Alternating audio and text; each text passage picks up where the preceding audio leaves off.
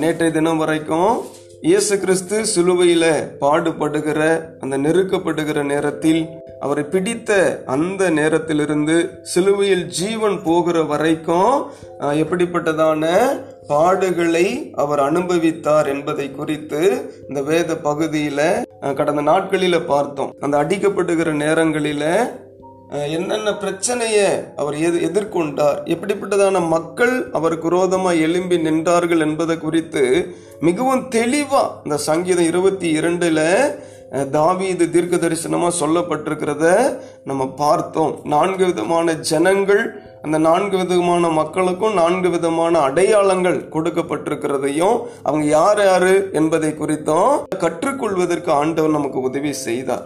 ஆகவே இந்த நாளில இயேசு கிறிஸ்து சிலுவையில மறித்து பின்பதாக உயிர் தெழுந்த அப்புறம் என்ன செய்தார் என்பதை குறித்து அந்த வேத பகுதியில் அவர் என்ன செய்ய போகிறார் என்பதை குறித்தும் இருபத்தி இரண்டாவது வசனத்திலிருந்து மீதமுள்ள வசனங்கள் அந்த முப்பத்தி ஓரு வசனங்கள் வரைக்கும் இதுலேயும் வெளிப்பாடுகள் கொடுக்கப்பட்டிருக்கிறத நம்ம பார்க்க முடிகிறது. அப்போ இன்றைக்கு ஒரு வார்த்தையை மாத்திரம் நம்ம வாசித்து அத்துடைய வார்த்தைக்குள்ளாக நாம் போக இருக்கிறோம். சங்கீதம் இருபத்தி இரண்டு இருபத்தி இரண்டு. உம்முடைய நாமத்தை என் சகோதரருக்கு அறிவித்து சபை நடுவில் உம்மை துதிப்பேன். I will declare your name to my brethren in the midst of the congregation I will praise you அப்படின்னு சொல்லி இந்த தாவீது தன்னுடைய வெளிப்பாட்டில இந்த சங்கீதத்தில் எழுதி இருக்கிறத பார்க்கிறோம்.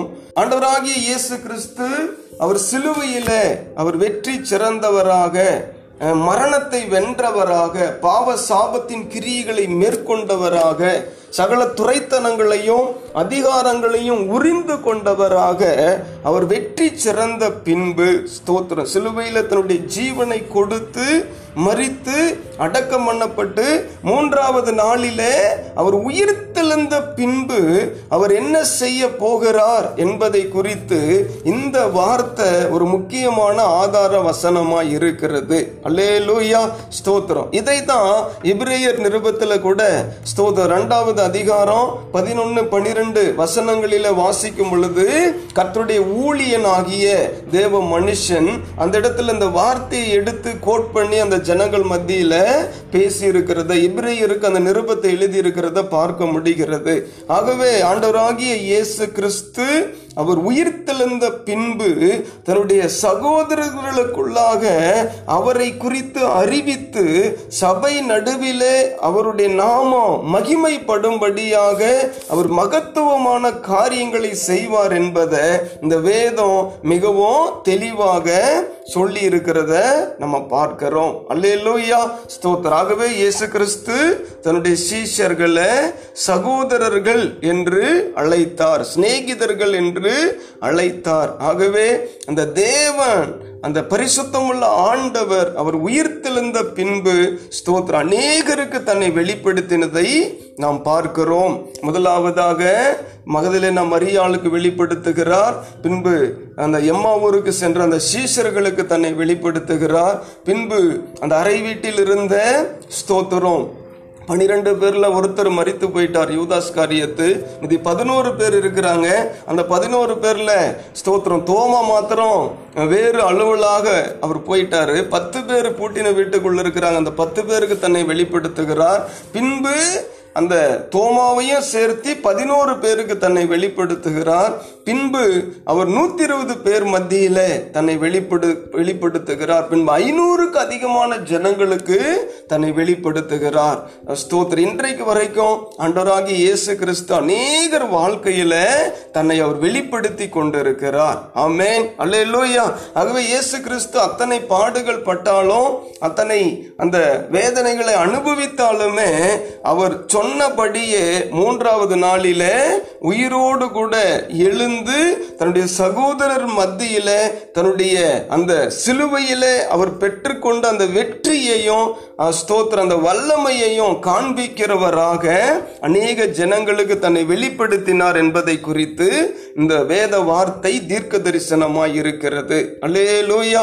அப்ப இயேசு கிறிஸ்து இப்பொழுது அவர் மீட்பராக இருக்கிறார். ஜீசஸ் கிரைஸ்ட் இஸ் அவர் ரிடீமர் ஆமா இயேசு கிறிஸ்து தான் மத்தியஸ்தர் என்று சொல்லி பார்க்கிறோம். அப்ப பரலோகத்தையும் இந்த பூலோகத்தையும் பரலோகத்தில் இருக்கிற பரிசுத்தமுள்ள தேவனையும் இந்த பூலோகத்தில் இருக்கிற பாவியான மக்களையும் இணைக்கக்கூடிய ஒரு பாலமாக மத்தியஸ்தராக இயேசு கிறிஸ்து இப்பொழுது இருக்கிறார். அப்ப அவர் அந்த சிலுவையில சிந்தின ரத்தம் அவர் பட்ட பாடுகள் அவர் அனுபவித்த அந்த நிந்தனைகள் வேதனைகள் இதை ஒரு மனுஷன் அறியலைன்னா பரலோகத்தின் தேவனோடு அவர்கள் தொடர்பு கொள்ளவே முடியாதுங்கிறத வேதம் மிகவும் தெளிவாய் சொல்லுகிறது. அப்ப இயேசு கிறிஸ்து இல்லாம வானத்திலும் பூமியிலும் இயேசு கிறிஸ்துன்ற நாமம் இல்லாம ஜனங்கள் ரட்சிக்கப்பட முடியாது.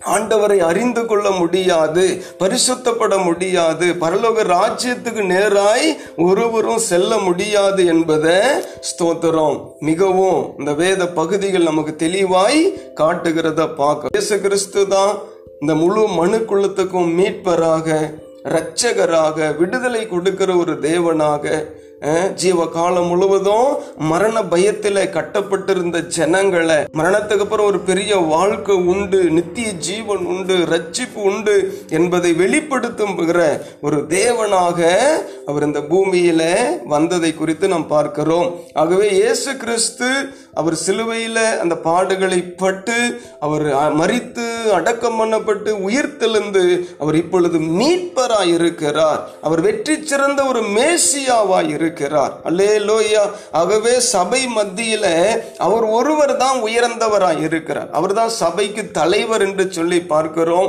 அவர் தான் சபையை போஷித்து காப்பாற்றுகிறவர் என்று சொல்லி பார்க்கிறோம். அவர் தான் சபையை கெயிட் பண்ணி நடத்துகிறவர். எல்லா சபைக்கு அவர் தான் மூலக்கல்லா இருக்கிறார். ஆகவே அவர் இல்லாம சபைகள் இல்லை. அவர் இல்லாம இந்த பூமியில ஒரு ஆசிர்வாதமா நாம் வாழ முடியாது. ஆகவே இயேசு கிறிஸ்து தான் அவர் பிரதானமான மெய்ப்பராகவும் பிரதான ஆசாரியராகவும் நம் மத்தியில இருக்கிறார். அப்ப அவர் அடிமை ரூபம் எடுத்தார் தன்னை தாழ்த்தினார் வெறுமையாக்கினார். ஆகவே அதனாலதான் பிதாவாகிய தேவன் அவருக்கு உயர்ந்த நாமத்தை கொடுத்திருக்கிறாருன்னு சொல்லி அந்த பிலிப்பி இரண்டாம் அதிகாரத்துல கூட நம்ம பார்க்கிறோம். மேசியா ஒரு ஐந்து காரியங்களை நம்முடைய வாழ்க்கையில செய்வார். ஒரு ஐந்து விதமான நன்மைகள்னு சொல்லலாம் ஆசிர்வாதங்கள்னு சொல்லலாம். ஒரு ஐந்து விதமான நன்மைகள். அந்த மேசியாவை அந்த மீட்பரை விசுவாசிக்கிற அவரை பின்பற்றுகிற அவரையே சார்ந்து கொண்டு வாழுகிறவர்கள் வாழ்வில ஸ்தோத்தர் ஒரு ஐந்து விதமான நன்மைகளை இந்த மேசியா கொடுப்பாருன்னு சொல்லி இந்த சங்கீதம் இருபத்தி ரெண்டுல அந்த பின்பக்கத்தில் இருக்கிற இருபத்தி நாலு முதல் முப்பத்தி ஒன்னு வரைக்கும் உள்ள வசனங்களில சொல்லப்பட்டிருக்கிறது.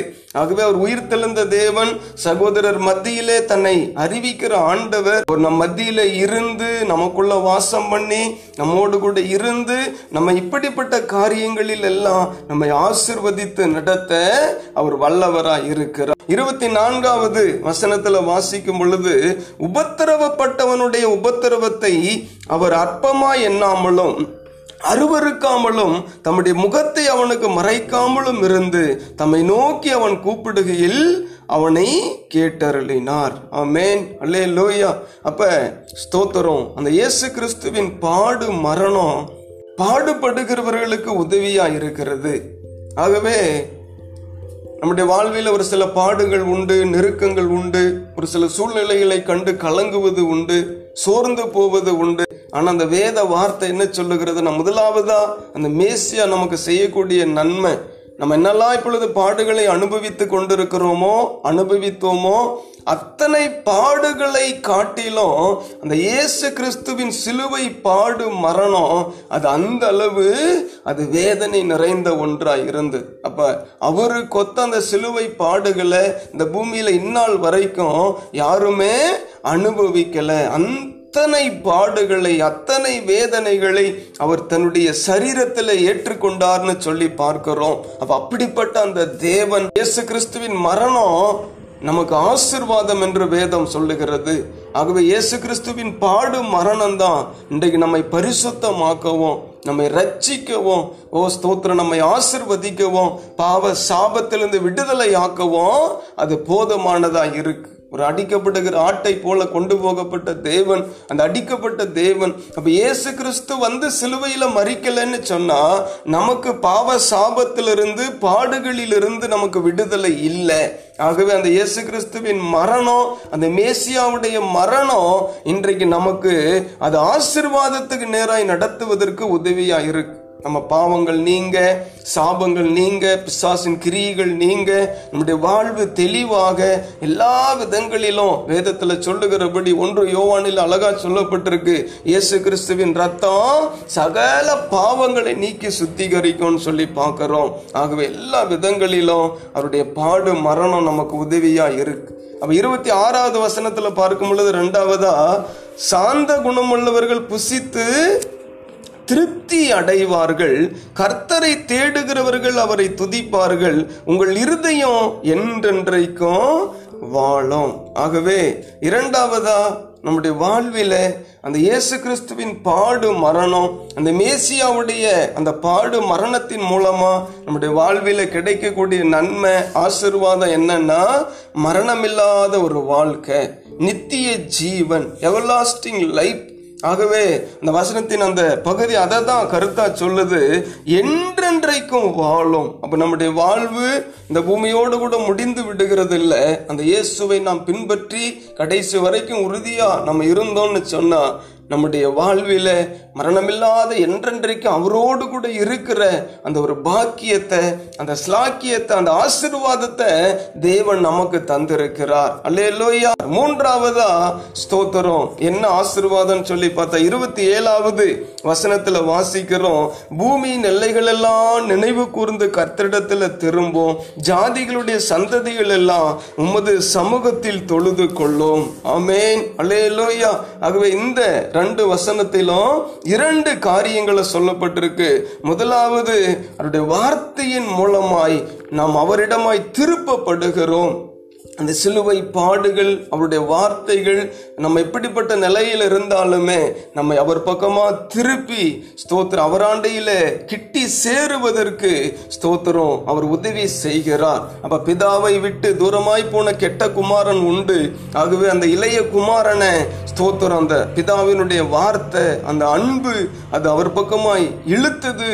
அதனால் அவன் ஒரு ஏற்ற நேரத்தில் திரும்பவும் அந்த பிதாவாண்டையில் வந்து சேர்ந்தான்னு சொல்லி பார்க்கிறோம். ஆகவே இயேசு கிறிஸ்து நம்ம இன்னும் அந்த பரலோகத்தின் தேவனோடு அந்த பரலோக ராஜாவோடு அந்த ஏ- யாவேவாகிய தேவனோடு எகோவா தேவனோடு நம்ம என்ன செய்கிறார்? இணைக்கிறார். அப்ப முழு மனுக்குளமும் பாவம் செய்து தேவனை விட்டு தூரமாக போயிருந்தாங்க. அப்போ காணாத ஆடுகளைப் போல இருந்தாங்க. ஆகவே இந்த இயேசு கிறிஸ்துனுடைய சிலுவை பாடும் மரணம். அப்ப இயேசு கிறிஸ்துவை குறித்த அந்த நற்செய்தி எப்பேற்பட்ட ஒரு மனுஷனையும் மனுஷையும் திரும்பவும் ஆண்டவர் பக்கமா திருப்பக்கூடிய ஒன்றா இருக்கு.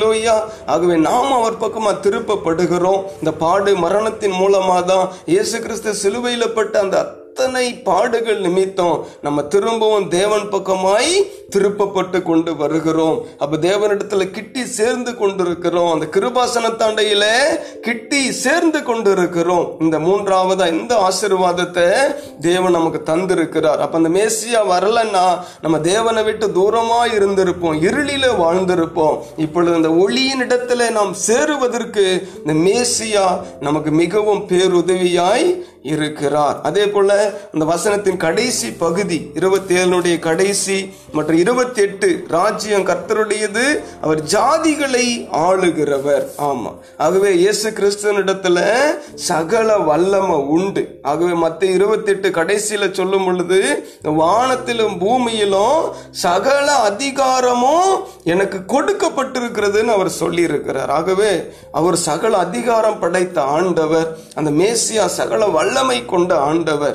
ஆகவே அவரை விசுவாசிக்கிற நமக்கும் அவருடைய வல்லமையை கொடுத்து அபிஷேகத்தை கொடுத்து அவருடைய வார்த்தைகளை கொடுத்து நாமும் பிசாசின் கிரியைகளை மேற்கொள்ள அசுத்தாவிகளை மேற்கொள்ள அந்தகார கிரியைகளை மேற்கொள்ள பாவ சாபங்களை மேற்கொண்டு அவரை போலவே நாமும் சாட்சியா பரிசுத்தமா வாழ அவருடைய வார்த்தை நம்ம என்ன செய்யும்? வழிநடத்தக்கூடியதா இருக்கு. அல்லேலூயா. ஆகவே இந்த மேசியா நான்காவதா அவர் சகல வல்லமையும் பெற்றிருக்கிறவரா இருக்கிறார். அப்ப அவரை விசுவாசிக்கிறவர்கள் அவர் சொல்றாரு என்னை விசுவாசிக்கிறவன் என்னிலும் பெரிய காரியங்களை செய்வான் என்று சொல்லுகிறார். ஆகவே நமக்கும் அப்படிப்பட்ட வல்லமையை தந்து இந்த பூமியில் அவரை போலவே வாழ அவர் எல்லா விதங்களிலும் நமக்கு உதவி செய்யக்கூடியவராய் இருக்கிறார். அந்த முப்பது முப்பத்தி ஒன்றில் இரண்டு வசனங்களை நம்ம வாசிக்கும் பொழுது ஒரு சந்ததி அவரை சேவிக்கும் தலைமுறை தலைமுறையாக அது ஆண்டவருடைய சந்ததி எனப்படும். அவர்கள் வந்து அவரே இவைகளை செய்தார் என்று பிறக்க போகிற ஜனங்களுக்கு அவருடைய நீதியை அறிவிப்பார்கள். ஆமே அப்ப இயேசு கிறிஸ்து சிலுவையில் பட்ட பாடுகளின் நிமித்தம் அந்த மேசியா சங்கரிக்கப்பட்டது நிமித்தம் அவர் உயிர் தெளிந்து விட்டார். அவர் நம்முடைய வாழ்வில நித்திய நித்தியமாய் அவரை வணங்கவும் அவரை ஆராதிக்கவும் நமக்கு அவர் கிருபை செய்கிறார். ஒரு சந்ததி அவரை சேவிக்கணும் போட்டிருக்கு. எல்லா சந்ததியும் அவரை சேவிக்காது. ஒரு சந்ததி அவரை சேவிக்கும். அது தலைமுறை தலைமுறையா? ஆண்டவருடைய சந்ததி எனப்படும். அமேன் அலேலோயா நம்ம அவர்கள் வந்து அந்த சந்ததி என்ன செய்யுமா? அவரே இதெல்லாம் செய்தாருன்னு பிறக்க போகிற ஜனங்களுக்கு அவருடைய நீதியை அறிவிப்பார்களாம் ஆமேன்.